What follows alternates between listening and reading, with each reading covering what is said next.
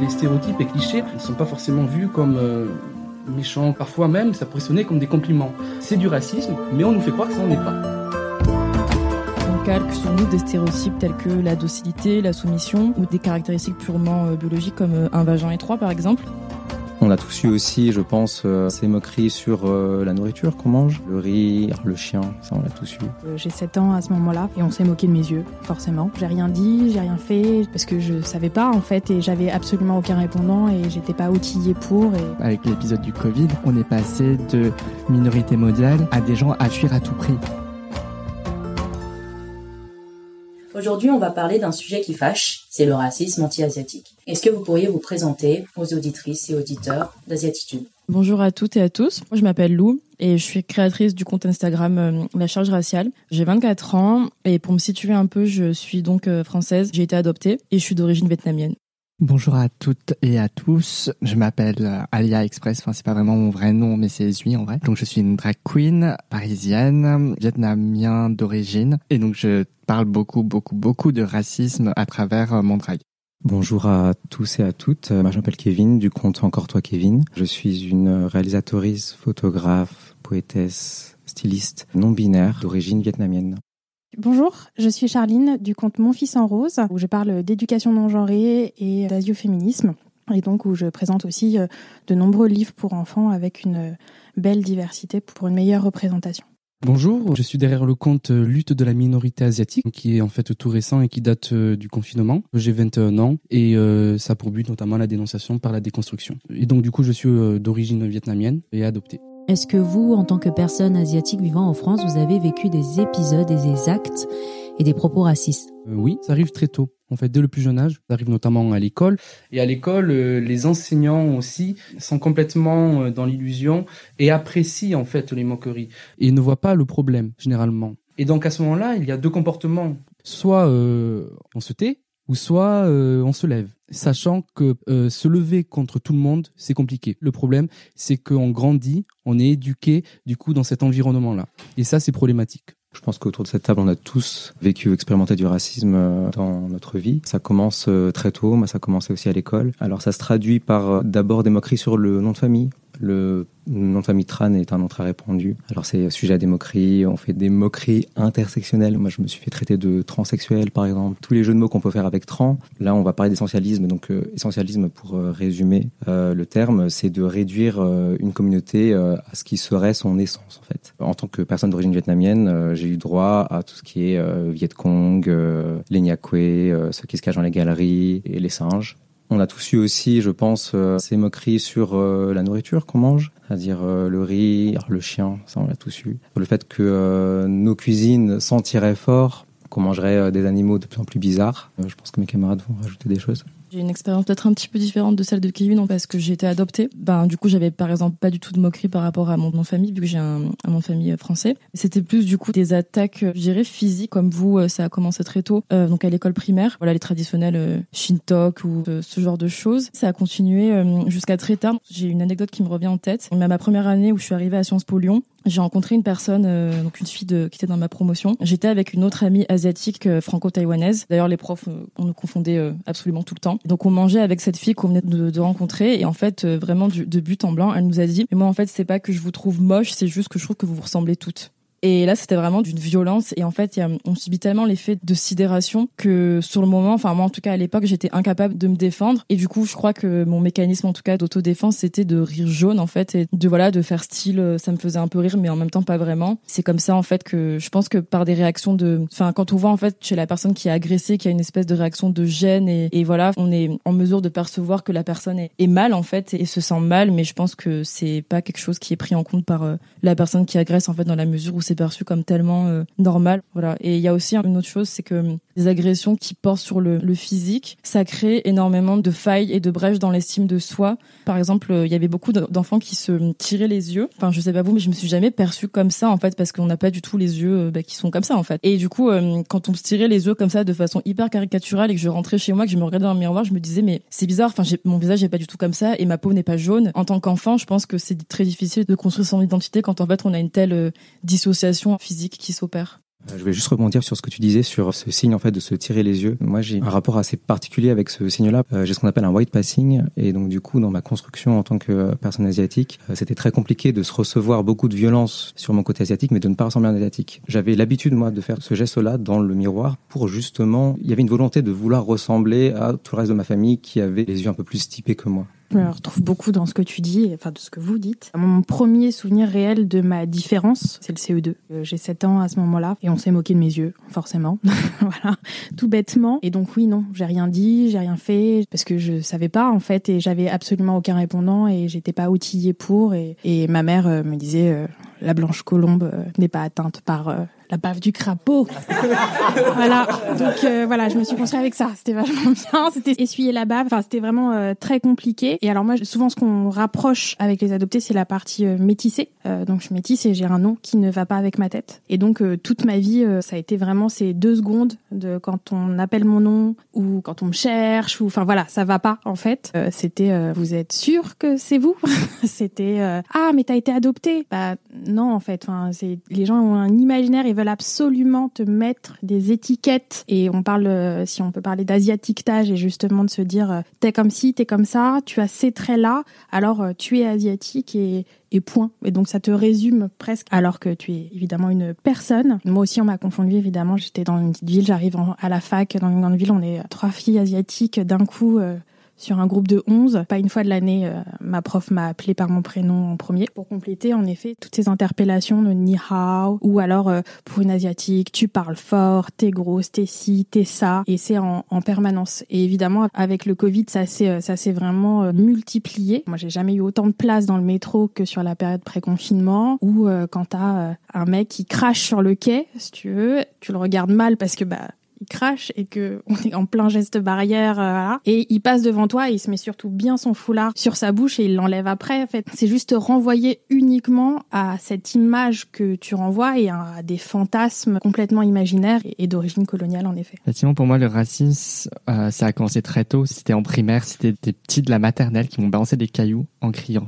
Chin Chang Chong. Sachant que j'étais dans une école catholique donc c'était c'était un peu bizarre de voir des gamins qui sont censés être éduqués euh, dans la bonté du catholicisme euh, me balancer des, des, cailloux. Mais après, en fait, ça c'est euh, donc ça j'ai compris le racisme très très rapidement, mais le racisme beaucoup plus insidieux. En fait, je l'ai pas compris tout de suite, je l'ai compris peut-être 25 ans plus tard. Et ça, c'était en fait dans l'essentialisation de ma personne en tant qu'homme euh, gay en fait. C'est-à-dire que en tant qu'homme gay asiatique, j'étais très souvent, soit j'étais euh, genre un paria, personne ne pouvait euh, sortir avec moi parce que j'étais un homme asiatique, ou alors c'était la fétichisation complète, c'est-à-dire ah bah en fait c'est exactement les mêmes fantasmes que pour la femme asiatique en fait. Moi du coup tu dois être passif, tu dois être très docile, tu dois avoir un cul serré, excusez-moi pour l'expression, mais c'est vraiment ce qu'on m'a dit. On m'a dit des phrases comme euh, j'aimerais bien goûter ton nukmam. Enfin, c'était des trucs horribles. Donc ça, c'était le fétichisme euh, vraiment euh, en pleine face.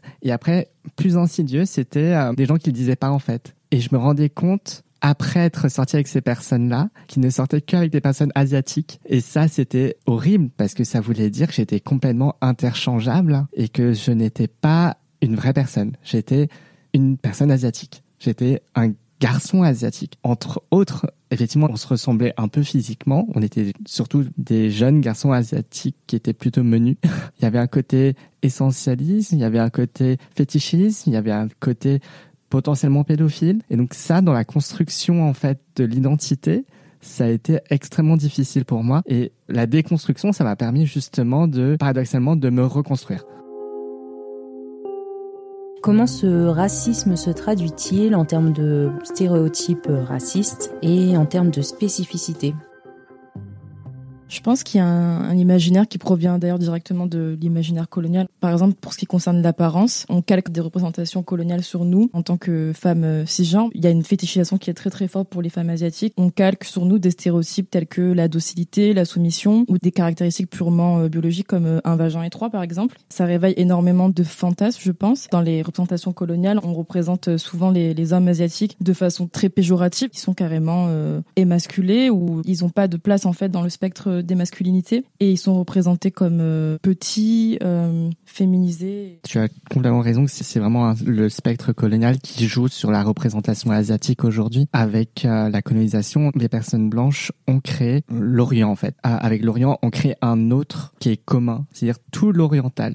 Toutes les personnes orientales, ce sont les mêmes personnes. Et pour les personnes qui sont genrées hommes, en fait, sur les colons, ce n'étaient pas vraiment des vrais hommes parce qu'en fait, ça leur permettait déjà d'une part, en les émasculant, de pouvoir explorer leur euh, homosexualité sans le nommer en fait parce que c'était pas vraiment des vrais hommes et d'autre part de diminuer leur pouvoir sur les femmes blanches. Et c'est en, en faisant cela qu'ils ont pu exercer un pouvoir encore plus important sur la communauté asiatique en général. Est-ce qu'on peut revenir sur l'expression racisme anti-asiatique? Le problème de donner un nom à ce racisme, ça lui enlève son sens systémique c'est-à-dire son sens structurel, alors que le racisme, en fait, c'est un système, une structure qui a été construite par la société, par des êtres humains pour mettre une hiérarchie au sein des humains selon leur race et donc sociologique. Et donc de donner un nom anti-asiatique, ça place le racisme comme si c'était des actes uniquement et ça perd son sens en termes de conséquences au niveau de la société, de qu'est-ce qui fait qu'on est euh, asiatique et comment on est vu et comment les gens agissent vis-à-vis de nous à cause de notre euh, peau justement la dénomination même anti-asiatique place un peu en fait ce type de racisme en retrait des autres types de racisme. Ça a quelques dimensions un peu euh, problématiques entre guillemets. C'est vrai qu'il y a une originalité euh, et c'est assez paradoxal au niveau de la terminologie. Ça reflète vraiment une mise en retrait euh, de ce racisme et ça reflète en fait euh, une attitude que les gens ont et au niveau des stéréotypes et des clichés. Notamment parce que les stéréotypes et clichés, à première vue, euh, ne sont pas forcément vus comme méchants, comme vont rabaisser, etc. Parfois même, ça pourrait sonner comme des compliments. Mais au-delà de ça, c'est en fait, on pardonnera l'expression, mais c'est du racisme Canada Dry, quoi. Voilà. Je sais pas si vous connaissez l'expression, mais c'est du whisky, mais c'est pas du whisky. C'est du racisme, mais on nous fait croire que ça n'en est pas. Voilà. D'où la terminologie en elle-même euh, qui place le racisme anti-asiatique en retrait. Est-ce qu'on peut parler du racisme envers les personnes asiatiques? Est-ce qu'on peut le définir? Je ne sais pas s'il y a une définition unique. L'Asie, c'est euh, près d'une cinquantaine de pays. Euh, c'est souvent très amalgamé et centré uniquement sur la Chine et le Japon. Et donc, il y a tout à construire, rien que sur la terminologie. Après, le racisme anti-asiatique, l'asiaphobie ou envers les personnes asiatiques. C'est un des derniers racismes sur lequel on peut encore rire sans être euh, dénoncé, si ce n'est par les personnes concernées. Et encore là, on n'est pas écouté. Il y a beaucoup à, construire euh, sur cette définition. Il y a ce qu'on peut voir, ce qui paraît évident, qui va être de l'ordre de l'agression, et puis il va y avoir euh, ce qui est de l'ordre du ressenti, des micro-agressions, du vécu quotidien, répétitif. Cathy Park, elle parle de, sentiments euh, mineurs. En fait, c'est tellement du quotidien que ça t'affecte, et c'est tous les jours, en fait, que tu n'es pas reconnu comme étant une personne et que tu es complètement déshumanisé parce que, soi-disant, tu ressembles à tous les autres Asiatiques. Le problème, c'est qu'on confond très très souvent préjudice et racisme. Euh, c'est-à-dire que pour moi, le racisme, ce n'est pas uniquement le préjudice qu'on subit, euh, mais vraiment le préjudice et le pouvoir qu'ont les gens sur nous à cause de notre race. Euh, ça veut dire que le racisme, c'est l'impact qu'a notre peau au sein de la société, en fait. Et comment est-ce que la société va nous voir et va se conduire à notre égard vis-à-vis de notre peau? Et si on perd, en fait, cette notion de pouvoir et d'impact, eh ben, on arrive à des définitions comme racisme anti-blanc. Moi, je rajouterais que on comprend bien que c'est assez compliqué finalement de définir ce que c'est mais qu'à défaut de pouvoir euh, définir euh, le racisme anti-asiatique, j'avais tenté euh, une méthode pour déceler qu'est-ce qui peut passer pour du racisme. Il faut juste croiser trois visions. une vision qui est objective, qui est en fait l'acte même, l'acte en lui-même. Ensuite, une deux visions subjectives. La première, l'auteur de l'acte, et enfin la troisième, la victime.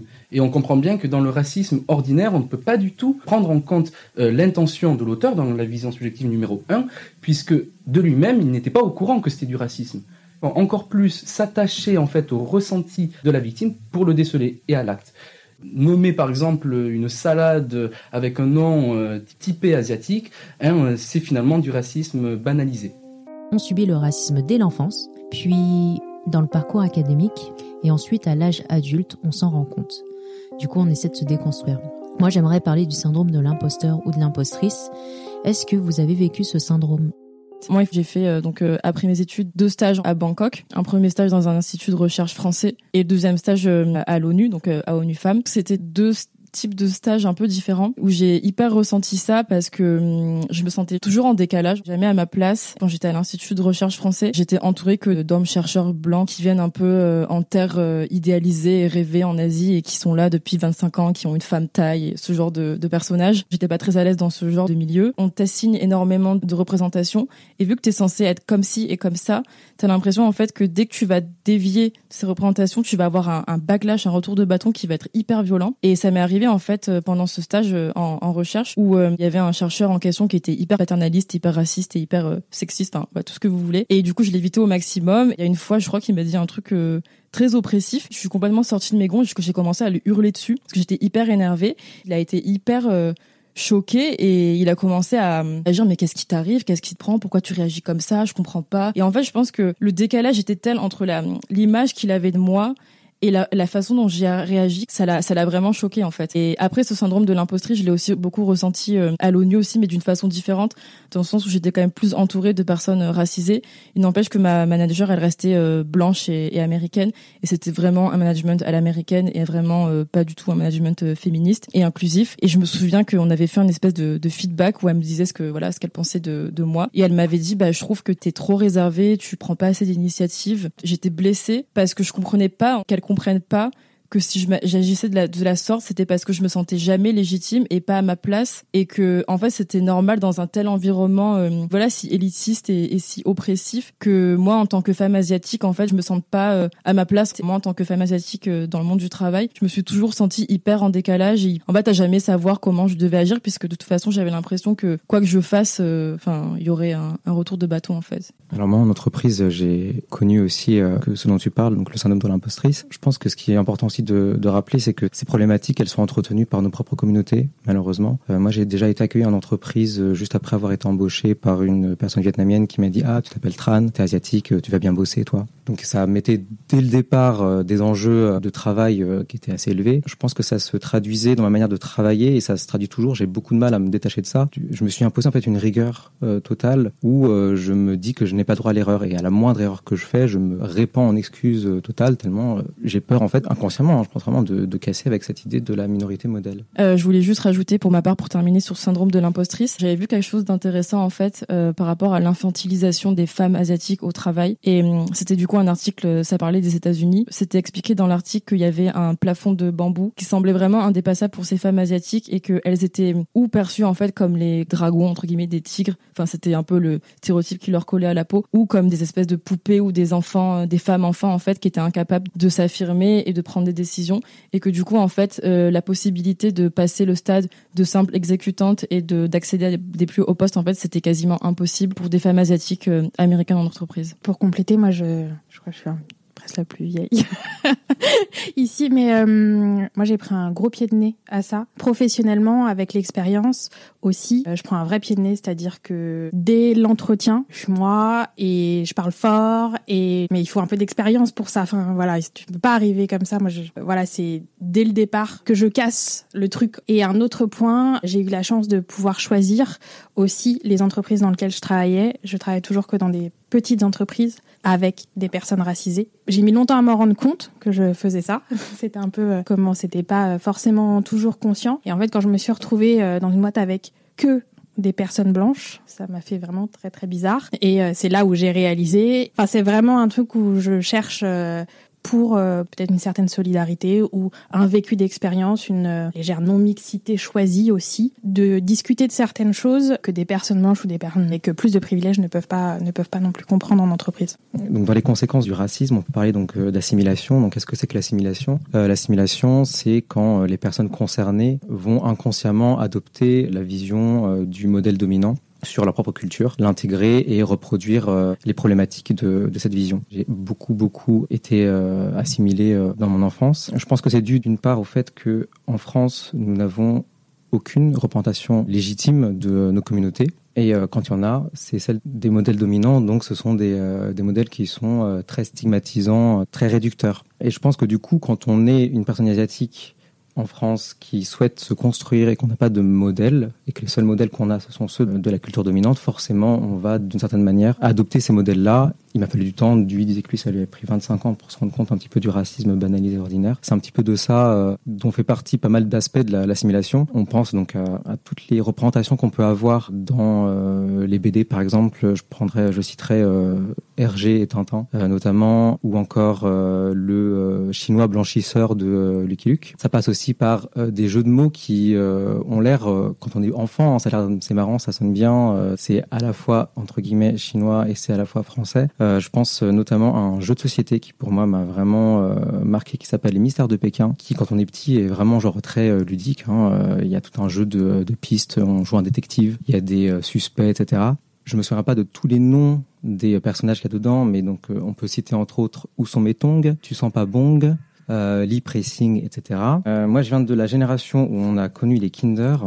Et dans les Kinder, on avait cette fameuse série avec les castors chinois. Je vous ai retrouvé le petit euh, descriptif des personnages. Et donc là, on peut lire Honorables amis, bienvenue chez les castors chinois. Vous arrivez au bon moment. L'empereur Siam Hua vous invite à une superbe fête. Il y a d'abord Fu Ze et son feu d'artifice qui est venu porter par Taxi, Ding Ding est là aussi et répète ses plus belles grimaces qui amusent tant Bonne Patte, la nourrice du fils de l'empereur. Bing Badabong et Majongle sont presque prêts pour leur spectacle acrobatique. Car Athé s'échauffe en surveillant Sam Rai. Mais voilà Lao Gros Bidong qui annonce l'arrivée de tous les invités. Allez, dépêchez-vous, vous allez être en retard. Laissez-vous transporter au pays de la fête éternelle avec les vénérables casseurs chinois. Voilà, euh, quand on est petit, ça nous paraît complètement euh, désuet, même au contraire, je pense qu'on a une espèce de fascination pour cette euh, représentation qu'on met sur un plateau. C'est-à-dire que je pense que même moi, en tant qu'assimilé, je me suis beaucoup construit sur, sur de l'exotisation qui était omniprésente. comme on l'a dit, dans les, non seulement dans les jeux pour enfants,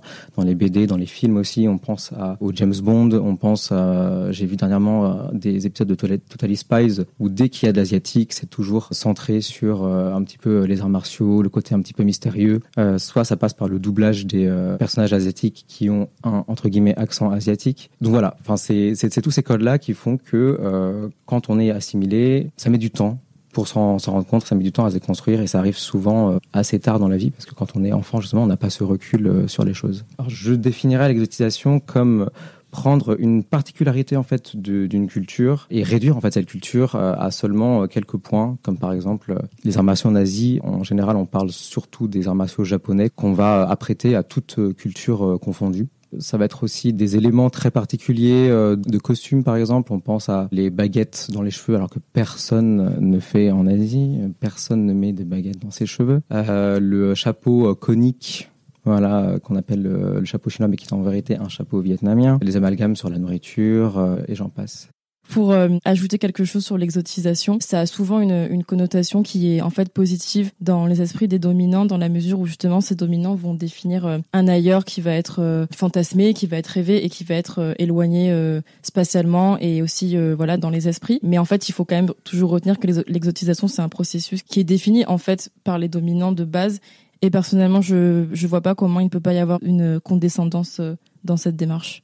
Sur l'exotisation, pour rebondir, ce sont surtout des aspects culturels qui sont choisis et qui sont déclarés comme acceptables par les personnes dominantes, mais qui par contre ne sont plus acceptables ou pas acceptés euh, pour quand ce sont les personnes concernées qui les font. Et donc ça permet en effet de créer des représentations complètement euh, de nous fantasmer imaginaire euh, avec euh, un homme qui fait du kung-fu euh, avec des shurikens, un chapeau conique et des tongs en bois. Enfin, ça, ça, ne pose de problème à personne. Quoi, ça crée ce que beaucoup appellent une ambiance asiatique, comme si c'était pas raciste. Un pays imaginaire. je veux vraiment rebondir sur les représentations pour les enfants parce que j'ai grandi avec toutes ces représentations comme toi, Kevin, et plus encore. Et le vrai problème, c'est que ça continue encore aujourd'hui, c'est-à-dire qu'on publie les mêmes stéréotypes de petits jaunes dans exacerbé, kung-fu, ping-pong, enfin tout ça, ça n'a pas changé en fait.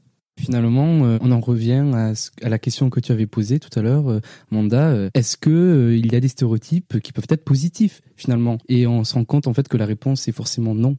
Voilà, c'est positif dans la tête des dominants, en effet, mais c'est réducteur pour les dominés.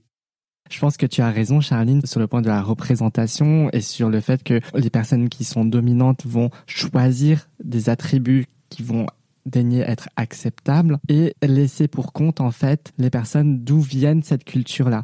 Par exemple, vous prenez des films très grand public comme par exemple Doctor Strange, vous avez une actrice blanche qui joue un moine bouddhiste qui va faire du kung-fu, qui habite quelque part dans la montagne. Évidemment, c'est un homme blanc qui va venir la voir. Elle va lui transmettre tout son savoir, tout son savoir ancestral, euh, magique, euh, chinois ou oriental ou exotique, quelque chose avec des baguettes et probablement un peu d'encens. Et après, avec ses grands pouvoirs, il va pouvoir sauver toute la communauté asiatique. Et c'est ça qui est incroyable. C'est le, le concept de white savior, c'est le sauveur blanc, donc euh, de traduction anglaise, un homme blanc ou une femme blanche qui va venir aider les personnes qui sont minorisées, racisées, de toute sa grande bonté d'âme, parce que en fait justement son seul pouvoir c'est d'être blanc. On voit ça encore dans une série Iron Fist où c'est encore un homme blanc qui va encore en Asie et qui récupère encore des pouvoirs de kung-fu pour encore sauver des personnes asiatiques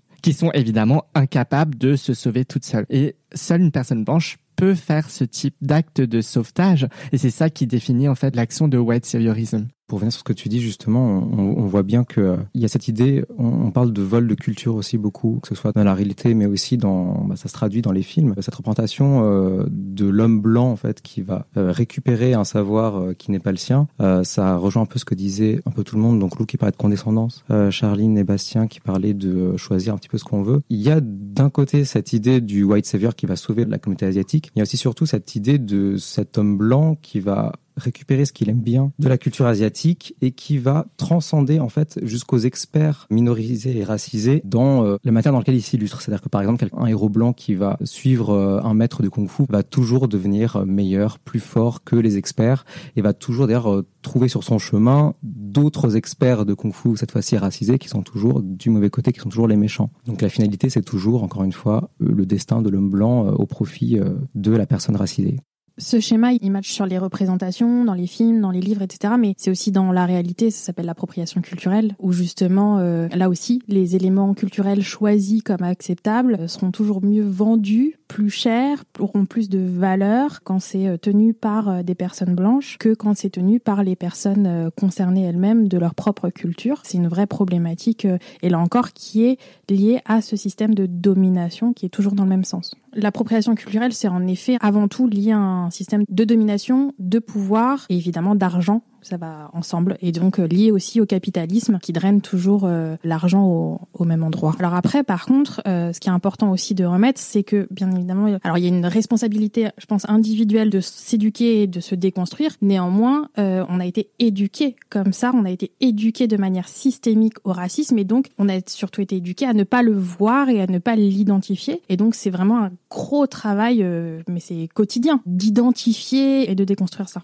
En fait, je pense que pour regarder si quelque chose tient de l'appropriation culturelle ou pas, en fait, il y a plusieurs questions qu'il faut se poser. La première, c'est, comme vous l'avez si bien dit, ça parle de, de est-ce qu'il y a un système de domination? D'où vient la source? Qu'est-ce que c'est que cette source? Est-ce que c'est une population, une culture qui a été dominée, esclavagisée, colonisée en fait? La deuxième, c'est la question de respect. Est-ce que c'est, je sais pas moi, un objet essentiellement, normalement qui est rituel? Et qui a été modifié dans son interprétation, dans son utilisation. Évidemment, toujours cette question de profit. Qui en profite? Est-ce que c'est une question de d'argent?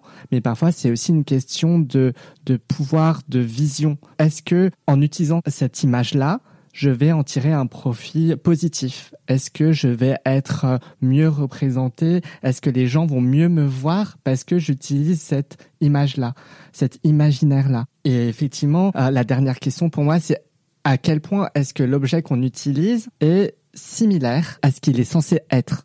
Si ce n'est pas similaire, c'est probablement euh, pas censé être utilisé de cette manière-là, et c'est probablement du vol. Je suis tout à fait d'accord, oui. Tout simplement, on peut dire que l'appropriation culturelle, c'est quand même un phénomène qui est assez compliqué, puisque ça dépend d'un contexte d'abord historique et ensuite socio-économique. Parce que dans l'histoire, euh, on peut pas parler euh, d'appropriation culturelle dans la mesure où c'est un échange culturelle, notamment entre l'Asie et l'Europe. On peut le remonter déjà de manière post-antique, mais aussi surtout avec le début de la mondialisation et notamment avec le début du capitalisme. Mais c'est vrai qu'aujourd'hui, on est dans, dans un état de fait qui est qu'on est dans une surconsommation effectivement, on est dans un capitalisme qui est vraiment affirmé et que le capitalisme dit aussi domination. Et c'est à ce moment-là que là on peut parler, à mon sens, d'appropriation culturelle quand effectivement il s'agit de dominants qui vont prendre des attributs des dominés parce que les asiatiques ne sont pas les seuls concernés. Il y a aussi les autres minorités. Effectivement, pour revenir sur la dernière phrase de Alias, c'était à quel point l'objet utilisé est-il similaire à son origine? Et je suis désolé, mais quand on va prendre un dragon, qu'on va le foutre sur un t-shirt, non. Ou sinon, quand euh, écrit un post sur ça, mais par exemple sur les chignons, voilà, euh, les fameux chignons euh, asiatiques, voilà, ben les gens euh, qui font ça déjà foutent effectivement des baguettes dans les cheveux, et ensuite au-delà de ça, ne se rendent pas compte de la portée du rituel que c'était en fait dans l'histoire. Et parfois, il serait préférable que ces personnes-là en fait en aient connaissance pour pouvoir mieux porter tout simplement la chose, parce que quand on porte un attribut d'une autre culture, idée, euh, on peut s'approprier, entre guillemets, s'approprier, mais plutôt apprécier notre culture, mais dans ce cas-là, il faut le faire avec le respect qui va avec. Le respect passe notamment par la connaissance de l'objet en lui-même. Voilà.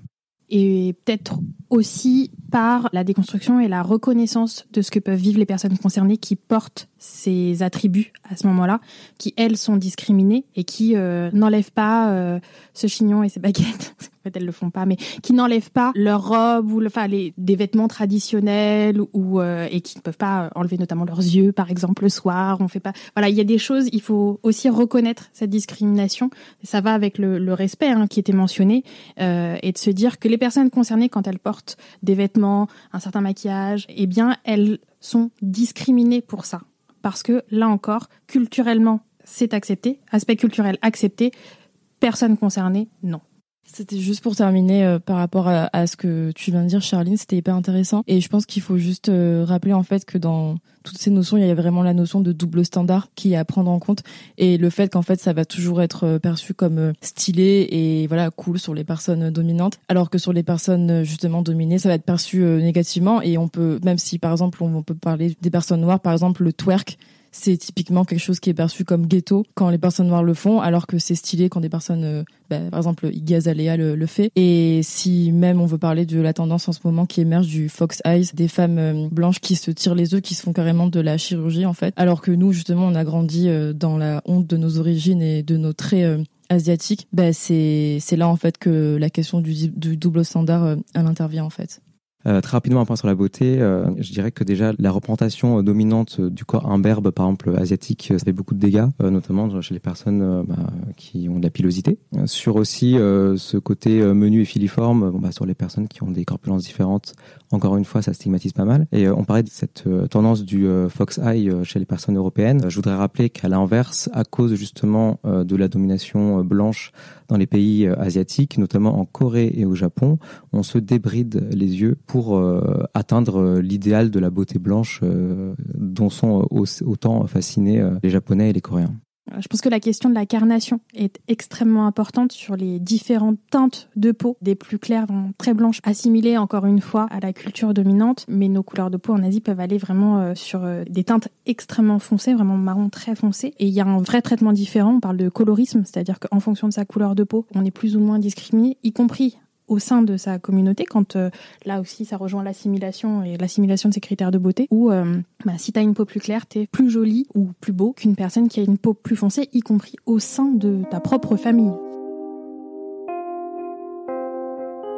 Quelle solution on peut euh, apporter pour lutter contre ce racisme envers les personnes asiatiques? Le problème vient déjà dès l'enfance, donc les solutions doivent être apportées dès l'enfance. Déjà dans l'instruction et dans l'éducation, parce que ça passe du coup par de la déconstruction et de la dénonciation dès l'enfance, dès le plus jeune âge. Ensuite, c'est un travail qui est à faire euh, dans le temps, c'est sûr, et que chacun euh, doit avoir euh, cette espèce de morale, en fait, de vouloir, de devoir se déconstruire par rapport à tous les clichés. Et il y a une facilité qui se fait notamment quand celle-ci apparaît dès plus jeune âge. Voilà Pour rebondir sur l'âge, les études euh, américaines montrent que dès deux ans, en fait, à intégrer les différents systèmes de domination et notamment le système de domination raciste, que dès deux ans, euh, tu déjà eu tes premières insultes ou en tout cas, ou dès deux ans, tu as déjà été ramené à, moi c'est le cas avec mon fils. Donc il y a une vraie construction à faire là-dessus et sur lequel je travaille beaucoup, sur les représentations qui permettent de construire une estime, une estime euh, forte, une confiance en soi. C'est aussi bah, de parler de racisme dès le plus jeune âge. C'est mettre des mots euh, tout de suite sur le racisme parce que euh, la sidération qu'on a eu nous quand on a eu nos premiers, euh,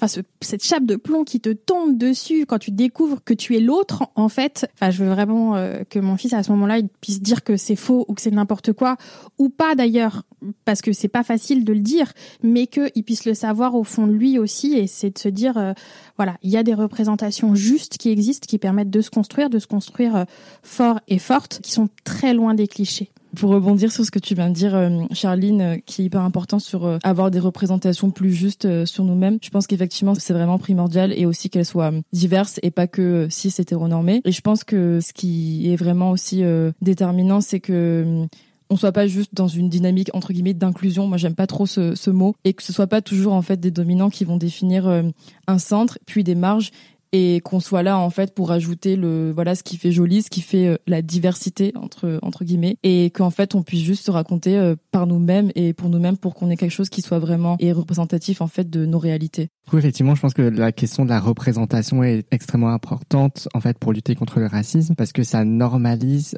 euh, le fait que nous pouvons être présents dans une société sous n'importe quelle forme, c'est-à-dire à n'importe quelle place dans la société. Mais il faut pas, effectivement, je pense comme toi, attendre que ce soit les dominants qui nous donnent la parole parce qu'en fait, ils ne peuvent pas nous donner la parole parce qu'elle n'est pas la leur. Ils doivent nous la laisser.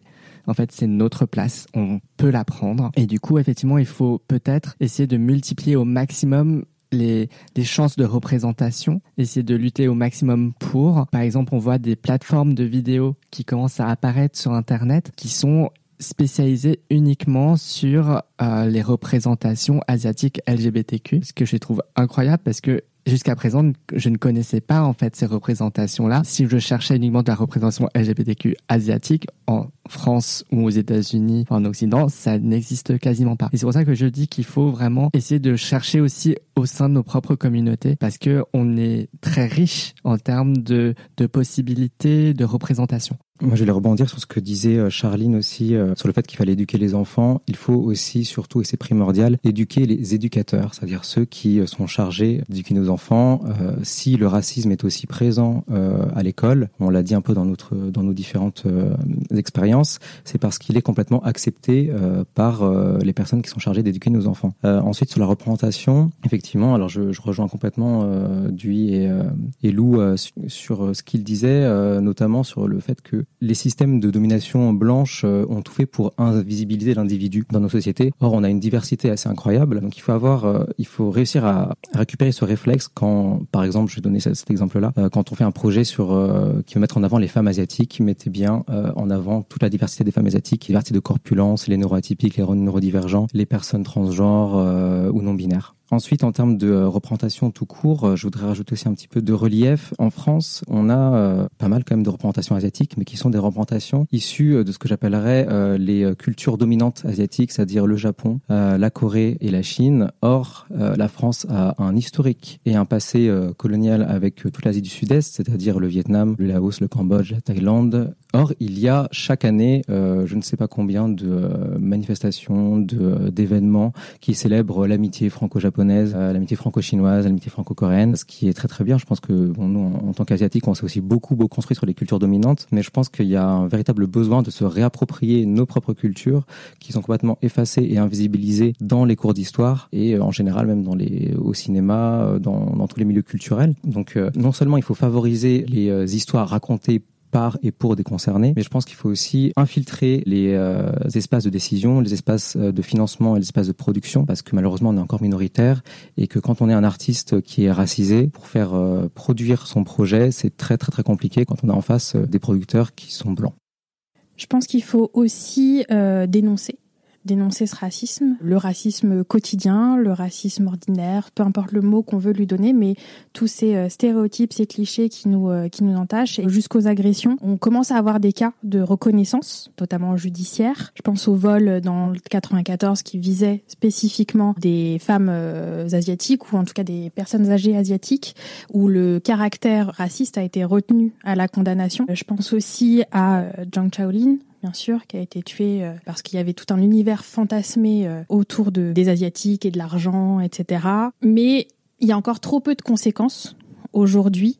On pense à Lu Xiaoyao, mais on pense aussi à des sujets peut-être un peu plus légers de tous les jours sur euh, les blagues racistes. je pense par exemple à Gad Elmaleh et Kev Adams, mais aussi sur des journalistes qui se permettent, euh, d'ordre de cérémonie, hommage, de nous comparer à des Pokémon et pour lesquels il n'y a aucune conséquence. Et ça aussi, il faut continuer. Alors c'est fatigant parce que pour le coup, je trouve qu'il y a peu de résultats. Enfin, personnellement, je trouve qu'il y a peu de résultats.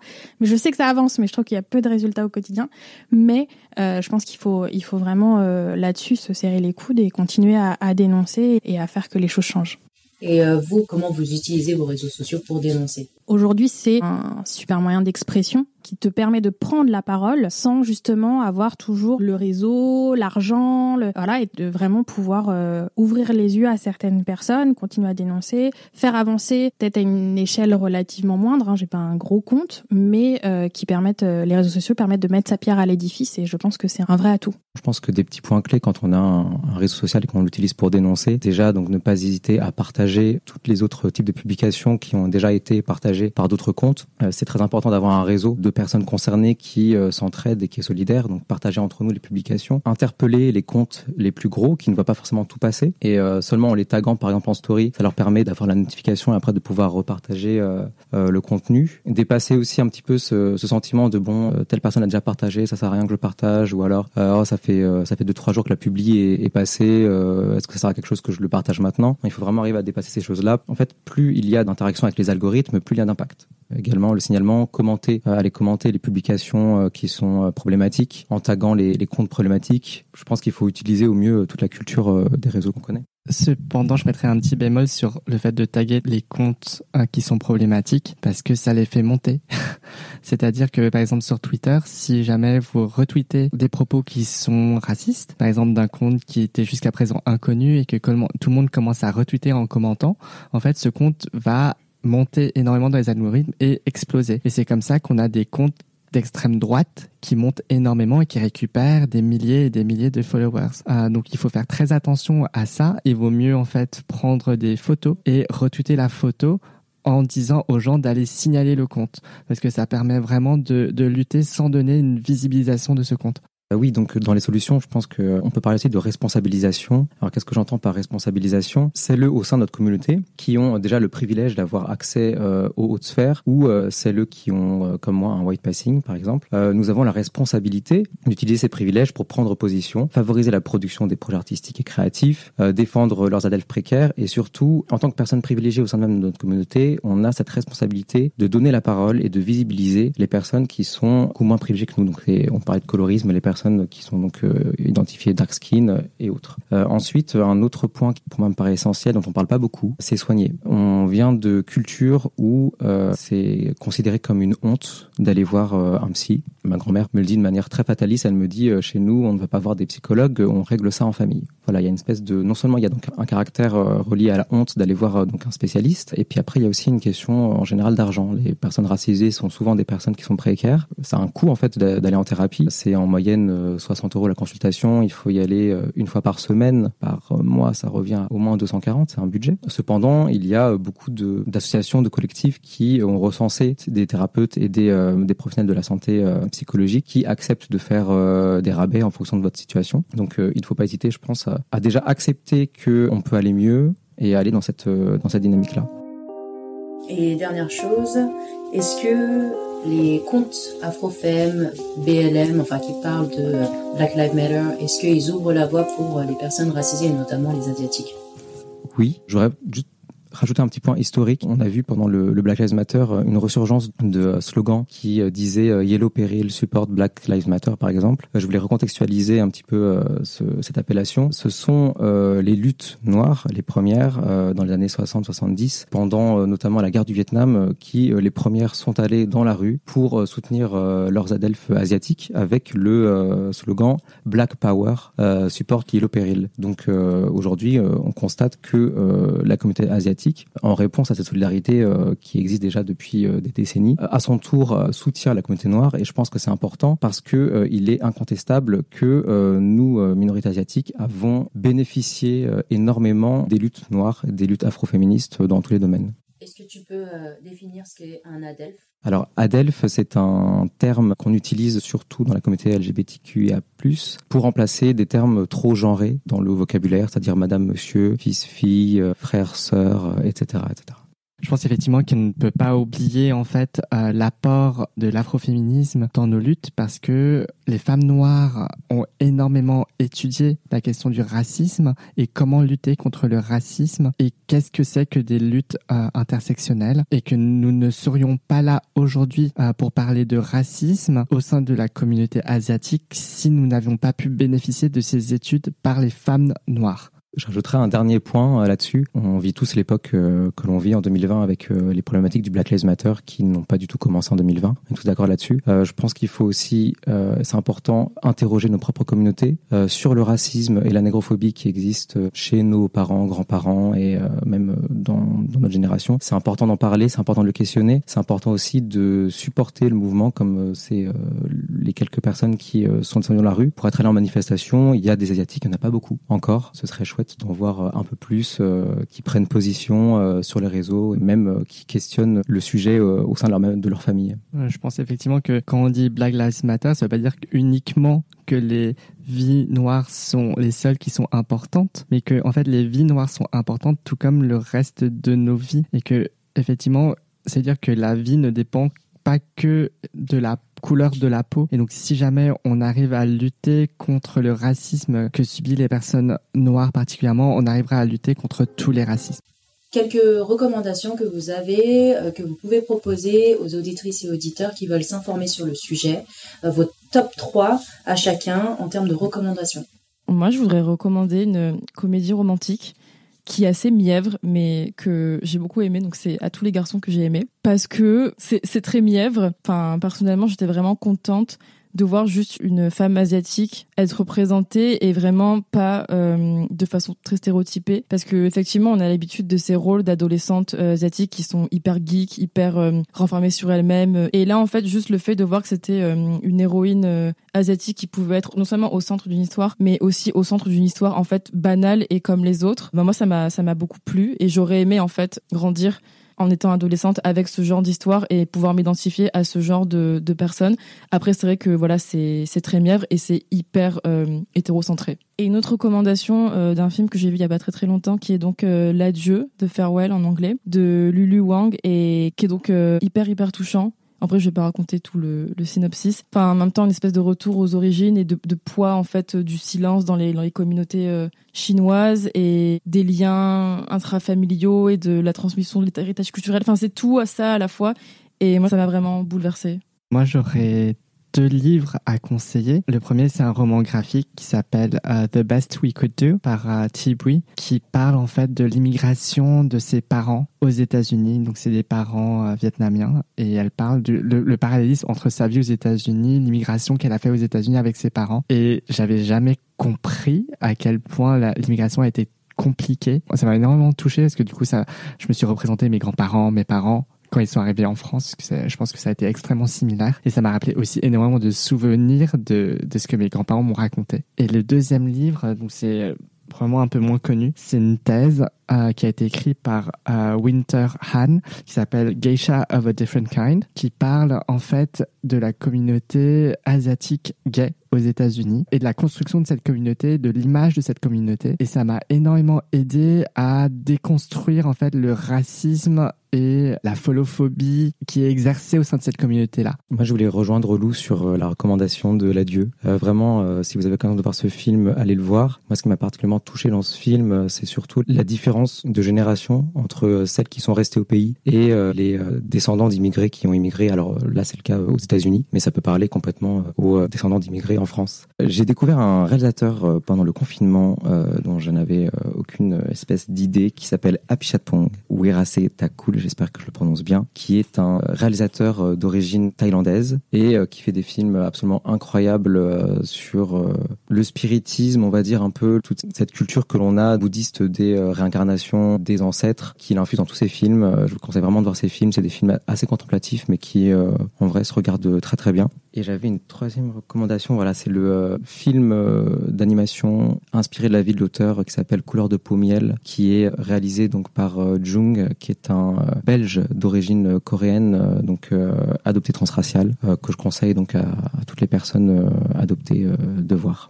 Il y aurait plein de choses à, lire et à voir. Peut-être pour commencer à voir un court métrage de Stéphane Lichon, euh, Aller des Jasmins, sur le vécu des Vietnamiens immigrés en France. Là aussi, ça m'a vraiment beaucoup ramené à, ma famille. Et question de l'adaptation, enfin, c'est très poignant. Euh, toujours euh, en télévisuel, mais existe, c'est une adaptation de livre de Celeste Ng, euh, Little Fires Everywhere, qui pour le coup sans que ce soit l'objet voilà le racisme mais vraiment je l'ai trouvé d'une authenticité là aussi poignante très réaliste avec différentes représentations aussi asiatiques noires, également lesbiennes. Pour le coup, euh, on a souvent euh, l'habitude de voir des femmes fortes, euh, mais qui ne peuvent pas être nous entre guillemets. J'avais vraiment l'impression que cette femme qui élevait seule sa fille, ça pouvait être ma mère. Enfin, vraiment, voilà, il y a une proximité que j'avais rarement ressentie et une justesse que j'avais rarement ressentie dans cette série. Et j'ai acheté le livre. Et pour passer au livre, j'en ai parlé tout à l'heure, mais donc Minor Feelings de Cathy Park Hong. donc c'est en anglais, mais vraiment sur ces tout petits sentiments, ou en tout cas ceux qu'on dit tout petits, qui sont dans pas réels, qui sont vraiment euh, de l'ordre de l'individu, alors qu'en réalité euh, c'est beaucoup plus universel que ça. Euh, vraiment, ça fait beaucoup d'écho en moi. Et sur quelque chose de peut-être plus léger et encore, un livre qui sort à la rentrée, ce sera moi de Lilali sur une adolescente grosse asiatique qui veut faire de la K-pop. Alors ça peut encore être un peu, j'ai peur des fois que ce soit un peu cliché, je l'ai pas encore lu, il sort, hein. mais euh, mais ça n'arrive jamais une asiatique grosse dans un livre et même la couverture va jusqu'à montrer, alors pas très grosse non plus, hein, mais euh, voilà, des corps qu'on ne voit vraiment pas euh, d'habitude.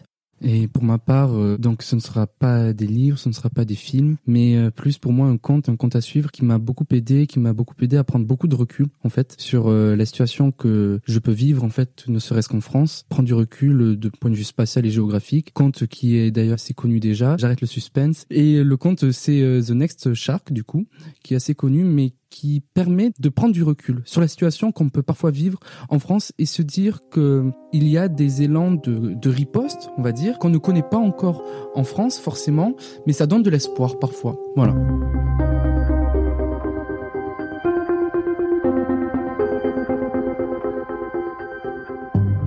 Quelle est votre asiatitude mon asiatitude, ce serait d'accorder énormément d'importance à la nourriture, notamment asiatique, pour me réapproprier mon identité. En fait, euh, de façon drôle, c'est beaucoup passé par l'art de faire du riz et de me procurer le meilleur euh, rice cooker et le meilleur riz et d'apprendre la meilleure méthode pour voilà manger le meilleur euh, riz au magie. Est-ce que le meilleur rice cooker, c'est celui avec des fleurs tout autour? Les fleurs roses de chez Tang Alors moi, mon asiatitude, ce serait commencer toutes mes discussions en gueulant sur une personne blanche qu'elle est raciste et finir toutes mes discussions par une conversation de 5 heures sur euh, quels sont les meilleurs restaurants de dim sum dans Paris. Moi, mon asiatitude, c'est de me raconter en tant qu'asiatique. C'est-à-dire que pendant très longtemps, j'ai fui la communauté, j'ai fui mon identité. Et en fait, euh, je crois que mon asiatitude d'aujourd'hui, en tout cas, c'est de me raconter et de raconter cette histoire. Bah, je vais euh, partager ta petite larme, Charline, parce que je pense que mon attitude, c'est aussi de euh, infiltrer tous les espaces artistiques et créatifs avec nos histoires. Euh, j'espère qu'on ira loin tous autant qu'on est parce qu'on a beaucoup de choses à raconter à notre manière et que ça pourra parler à beaucoup, beaucoup, beaucoup de gens et faire progresser beaucoup, beaucoup, beaucoup de gens. Au risque de ne pas paraître très original, je partage la même que Kevin et la même que Charline dans la mesure où moi aussi d'un point de vue personnel du coup je suis vraiment dans l'univers artistique c'est vrai que je tente au travers de, de mes œuvres euh, de faire passer justement le message entre guillemets et de d'engager la communication parce qu'aujourd'hui euh, à l'ère des réseaux sociaux etc euh, la communication n'a jamais été aussi simple et nous devons en profiter Merci. Merci d'avoir écouté cet épisode.